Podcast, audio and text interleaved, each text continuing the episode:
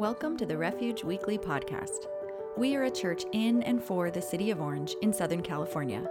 The heart of Refuge OC is to introduce and reintroduce people to a clearer vision of God.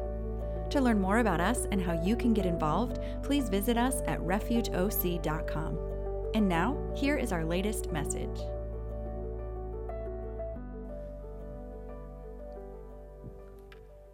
Amen. Amen. My hope is that you have been enjoying worship with us this morning.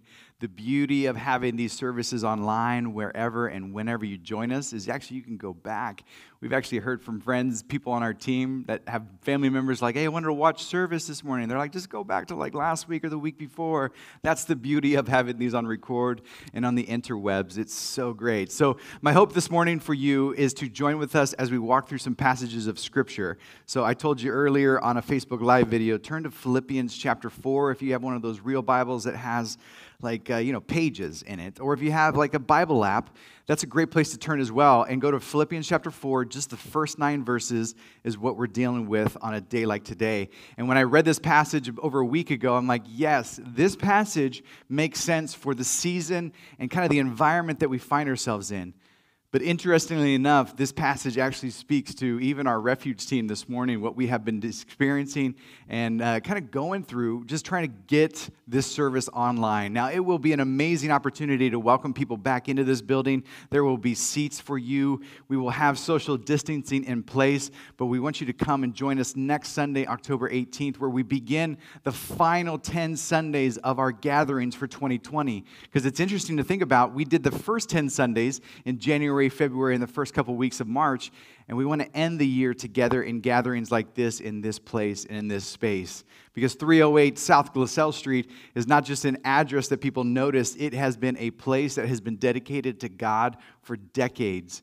And Refuge, as we moved into this place in January, gets to kind of keep that legacy going.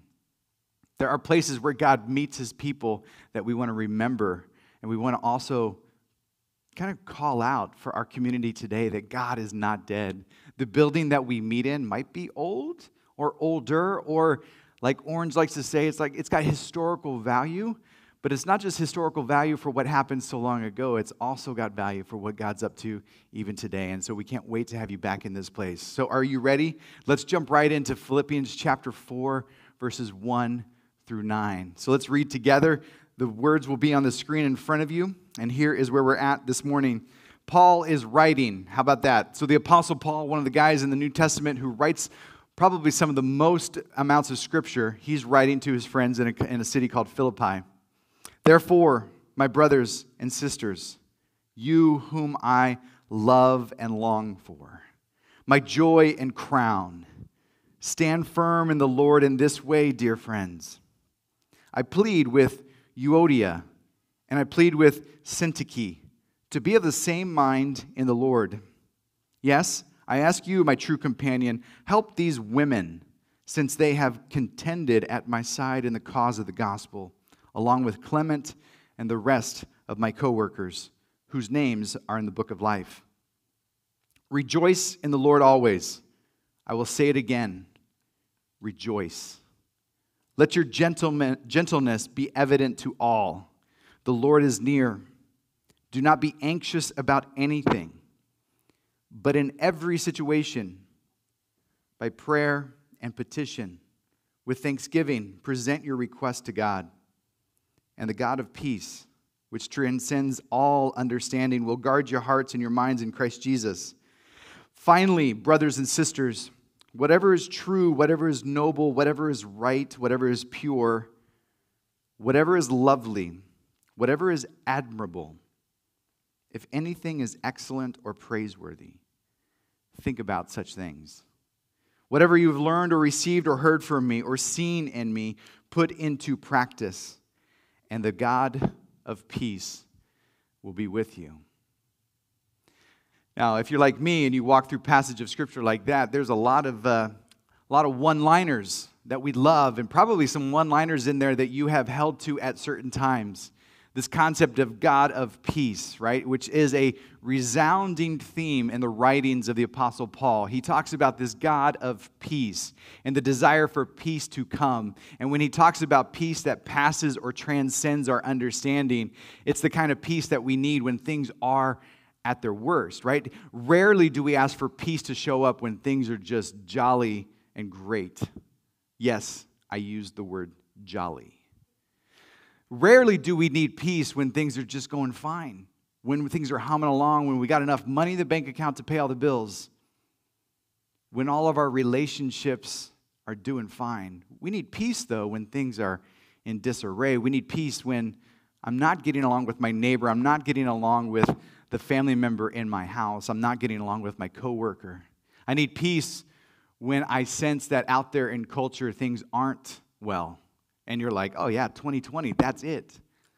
But what is it that Paul's getting at? And so, so for some of us, when we read passages of scripture, the instant thing that we do is we pick it up and we place it on our current situation. But that does a disservice to what happened so long ago. And so we need to make sense of the land that's there. So if you have your Bible passage still available on your phone or that book that you're holding, and you can see the layout of even these first nine verses, we get a sense in terms of how Paul is writing. Now, I need to lay the setting for you if I can. Now, Paul is talking to his favorite church, right? If we know anything about the Apostle Paul, we learn stories about him going from town to town, city to city, all across the Roman Empire and starting new churches because he's so compelled by the gospel of Jesus Christ that he wants to get the word out. He wants to tell people about the good news of Jesus.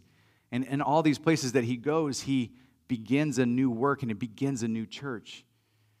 And from there, they just kind of sometimes flourish and sometimes they don't. And sometimes he needs to write them back. And we find this moment where Paul has already started this church in the city of Philippi, which makes sense. If you know anything about the city of Orange in Orange County, it almost would be like a Philippi because it kind of sits up a little bit of elevation, but would look down towards the sea. And there are good days here in Orange County where if the, if the, uh, the heavens and the sky is clear, you can see out to the Pacific Ocean. This is what the setting would be for the city of Philippi. They sat on that hillside and looked down into the Aegean Sea, which is a part of the Mediterranean Sea, right there on that portion of Greece. And if you get your geography in mind, this is the place where Paul stopped and he started this church and he loves this church. All right, so that's the physical geography setting. But what's the setting of why Paul is writing them? Is he just writing them because he's when he's like, hey, I love you guys and I miss you? Yes, but he's also writing them from prison. This is one of those letters that we get in the New Testament where Paul is writing from prison. Imagine yourself being in prison and writing to people that you love. And sometimes we hear stories about prisoners today, and all they want is to have connection with the outside. And the same would be for true for Paul because he's writing these letters at a time where he's got lots of time on his hands. He's stuck behind bars or whatever the situation would have been for them in that first century context. And he's writing to these people that he loves so dearly and so much. And he wants to convey something to them. And he's hoping that they get what he has been talking about all along. This idea of following Jesus is more than just, hey, I'm going to check the box that I'm a Christian and everybody around me knows that. If I can be real blunt, the, the issue that Paul is dealing with is what's the point of being a Christian? Am I just doing this so that I can get the right voter information for what's going to happen on November 3rd? Is that the only reason I'm a Christian? Am I going to become a Christian and actually have it change my life and everything about me?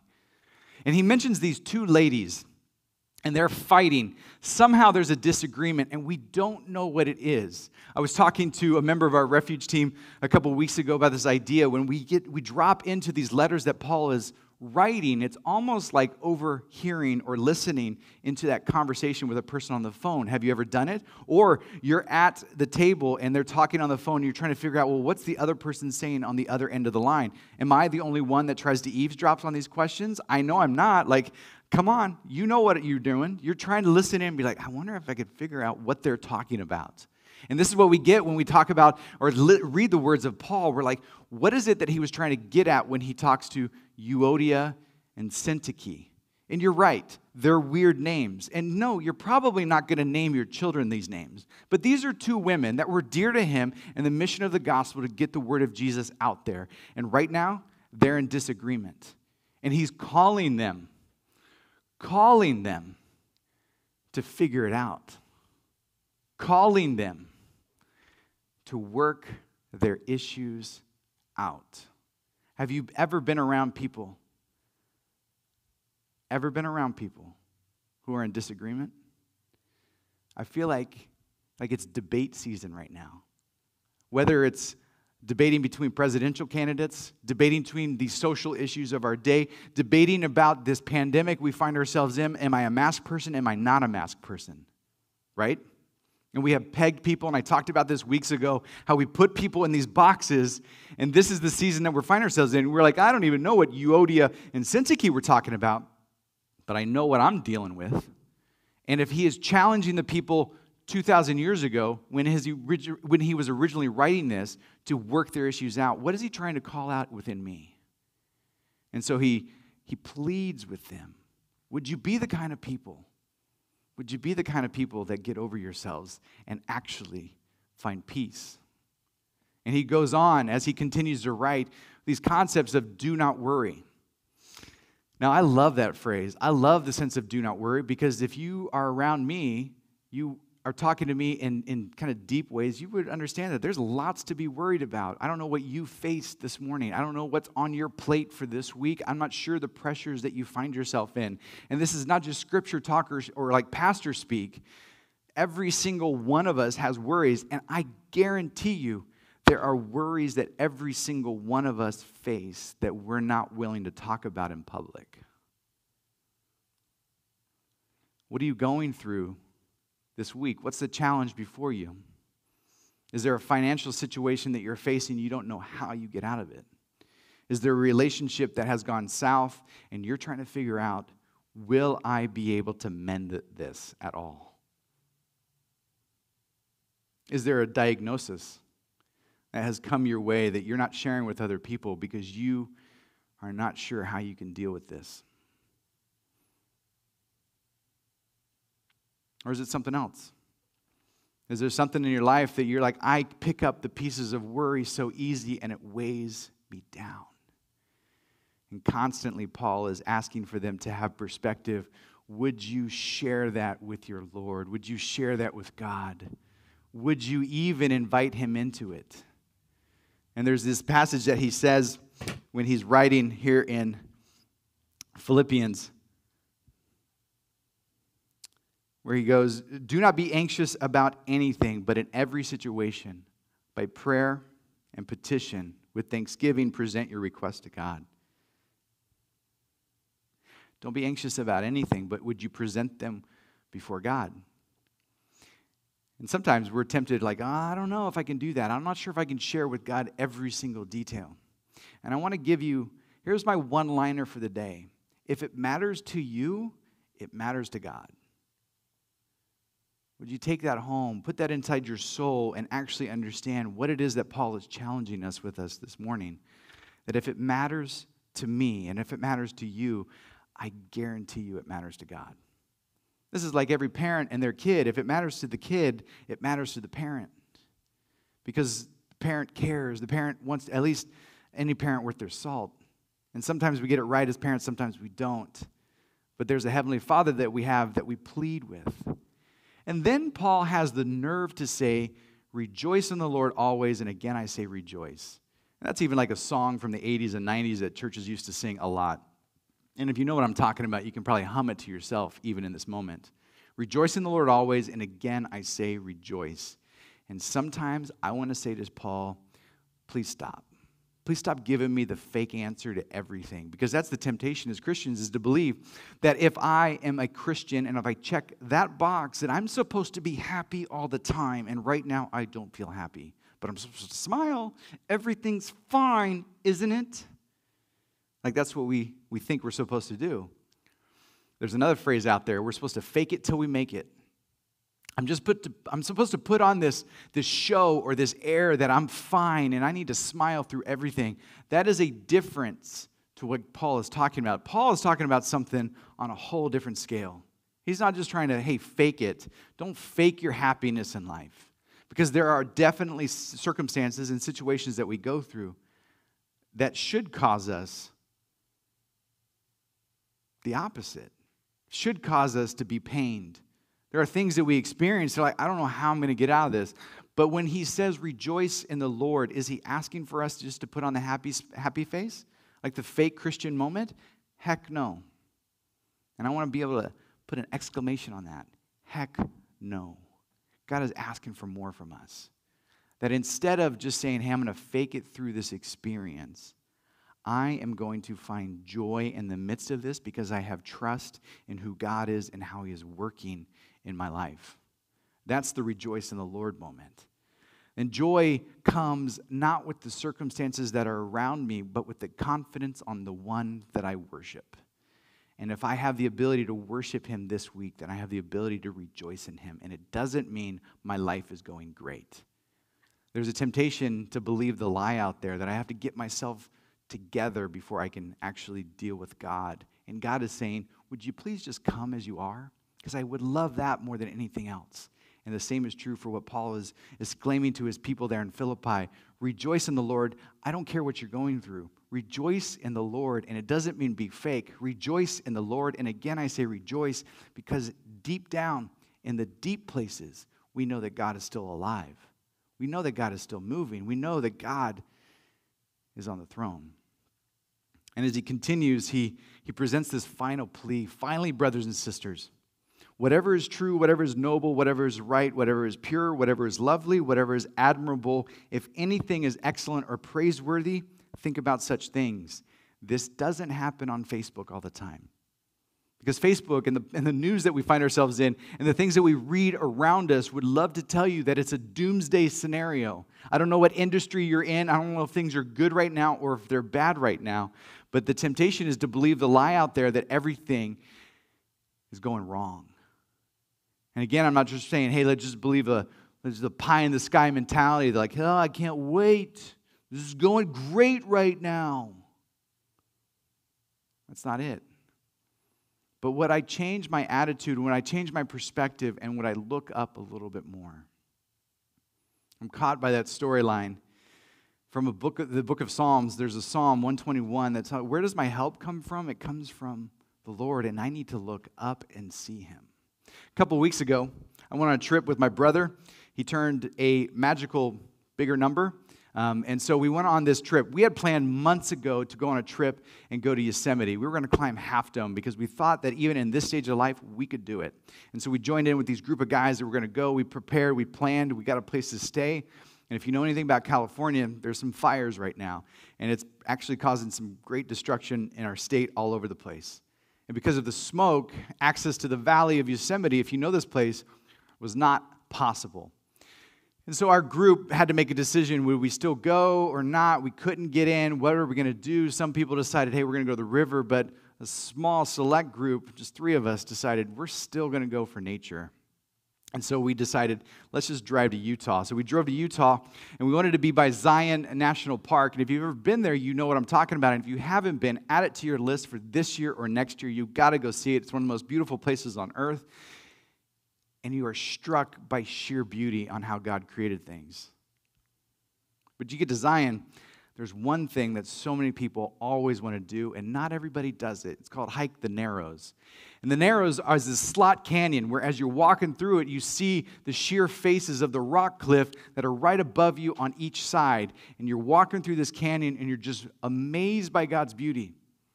And I went with my brother and Pastor Sean, just the three of us, we're going.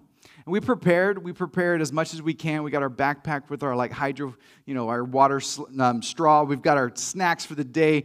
We've put our shoes on that we don't care if they get wet because you're going to be walking through the river that goes through this slot canyon. It's known as the Virgin River. And uh, we had our sticks. And we did this hike, and it was at least eight miles total, four miles up, four miles back.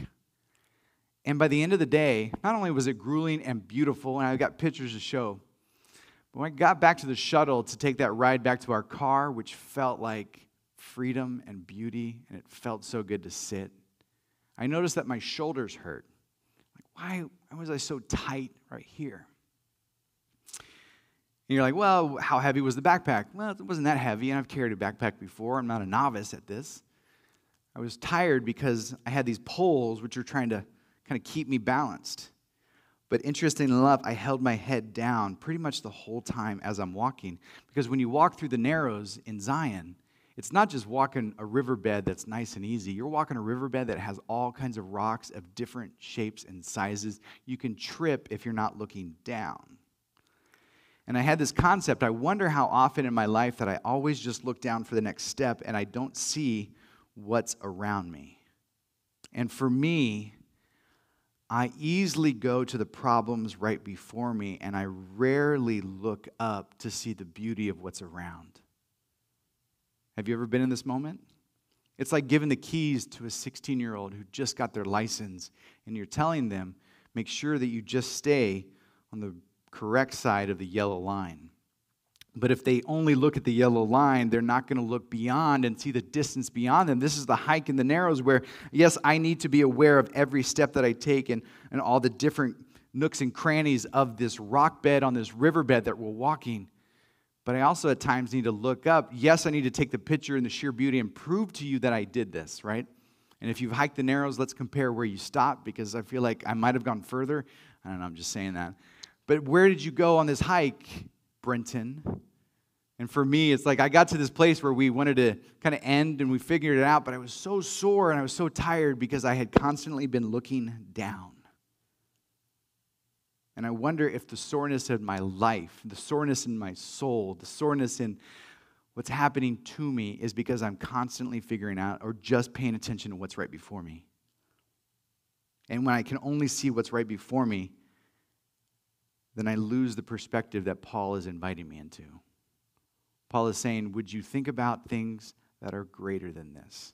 Would you think about things that give you a perspective to look up and to see God and His presence? And this peace that comes, this peace that comes when it passes our understanding and we trust yet again that God is up to something. He ends with this fascinating challenge. If you look at verse 9, whatever you have learned or received or heard from me or seen in me, put it into practice, and the God of peace will be with you. And we like that little bow on the end. We're like, yeah, yeah, yeah, I want the God of peace. That's what I want right now. I want the God of peace. Like, I got to pray the right prayer, and He gives it to me. But Paul puts this challenge out there to his readers in Philippi, and I would even wager that he's putting the challenge out to you and to me. That if I want to live and experience the peace that he's talking about, the peace that passes our understanding, then apparently I need to take heart with what he has said this morning. I need to be concerned about my brothers and sisters. I don't know a Euodia or a Syntyche, but I know my neighbors, I know my family members, I know the people that I work with, I know even strangers that I come in contact with. And I want to bring the kind of peace and goodwill and gentleness that Paul talks about. Then I'll experience the peace. But I also don't want to be so struck with the worries of my life that I can't possibly experience what God has for me. Because that's when I'm only focused on the worries right before me and I lack the ability to look up and see what God is doing. How can I possibly experience God's peace if I'm not willing to rejoice in the fact that I trust God regardless of my changing circumstances? Have you been sucker punched this year? 2020 just seems to be that kind of year for every single one of us. But do we have the ability and the concept to be able to rejoice in the Lord always? That's when peace begins to reign in our hearts because I can see the bigness of God and what He's doing all around me. When I put into practice what Paul has said, then I get to experience the peace that he talks about. And that is my hope and my prayer for you this week. I don't know what you're facing. I don't know what's going before you this week or into this season. If there is something that refuge can do, we would love for you to let us know. On that connection card that even Isabella and Sean talked about earlier, there's a place that you can put a prayer request. Heck, if you want to text me, I would love to pray with you. 714 356 1329. And I would love to pray with you, to stand with you about what you are going through. Because I want to remind you that God is on the move. I want to remind you that regardless of who wins the presidency in November, God is on the move. God will not win or lose on election day. God always wins. We may not always see it, but He's asking for us. He's pleading with us to be the type of community like Philippi that we would bring His kingdom to fruition, that we would allow people to see the goodness that we have because we've been struck with the message of Jesus and His cross. We get to be the ones who remind them that today, even though it's bad around us, we can still rejoice and the worries that we carry, we can trust God with every single one of them. If it matters to me and if it matters to you, then it matters to God. Let us present everything before God and to see the peace that will come with it. Would you pray with me as we end our service this morning? God, thank you for this opportunity to worship you today, to open up your scriptures and to trust you yet again with our stories and our lives and all that is before us. God, we're grateful even for the opportunity that we have to take this service online and connect with people all over the place. The technical difficulties that we experienced is one more opportunity for us to find peace in the midst of something that is not peaceful, to find joy where seemingly there is no joy. But we have joy because you are on the throne. We have joy because you are in charge. We have joy because your kingdom is coming and we want to show you off to the world around us. Would you go with us today and into this week? Would we be people like the people of Philippi, bringing goodwill and goodness wherever we go and gentleness?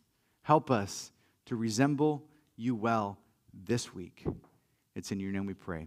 Amen. Our hope is for you this week here at Refuge that you have an awareness of God's presence, that you would see Him wherever you're at whether at work or at school or at play. Be on the lookout for the King and his kingdom. And we'll see you next week here at Refuge. Have a good one. Thank you for joining us this week. We believe in community and would love to connect with you. If you have any questions or would like to speak to a pastor, feel free to reach out to us on Instagram at Refuge Church OC. We hope to see you again soon.